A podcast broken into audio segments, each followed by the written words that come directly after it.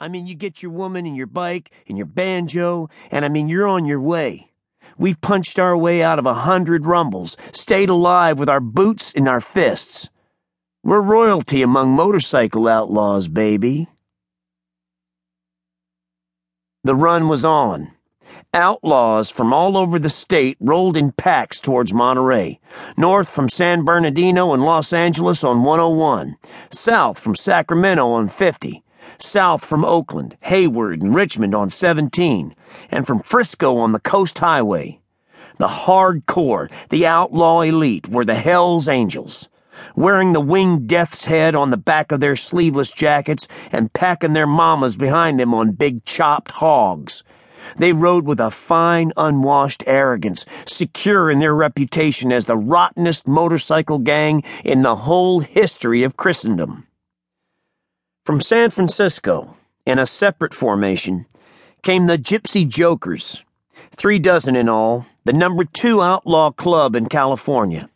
Starved for publicity and with only one chapter, the Jokers could still look down on such as the Presidents, Road Rats, Night Riders and question marks, also from the Bay Area, Gomorrah, with Sodom 500 miles to the south in the vast Mad Bowl of Los Angeles, home turf of the Satan slaves, number three in the outlaw hierarchy custom bike specialists with a taste for the flesh of young dogs, flashy headbands, and tender young blondes with lobotomy eyes.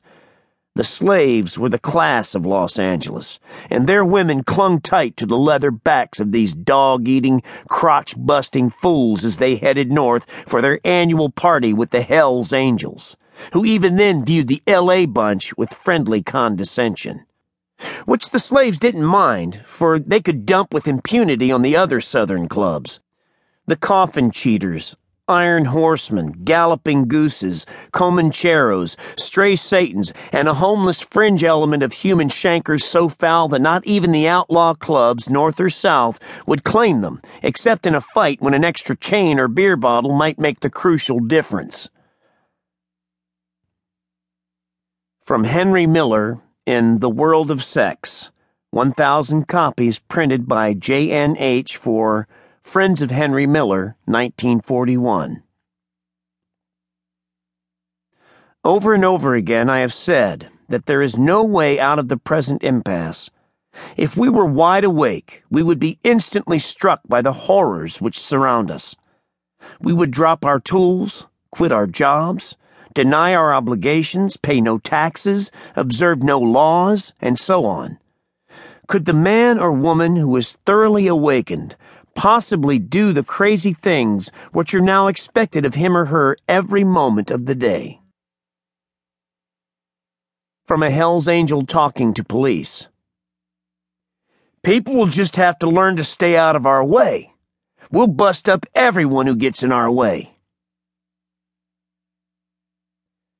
On the morning of the Monterey run, Labor Day 1964, Terry the Tramp woke up naked and hurting all over. The night before, he'd been stomped and chain whipped outside an Oakland bar by Nine Diablos, a rival East Bay cycle club.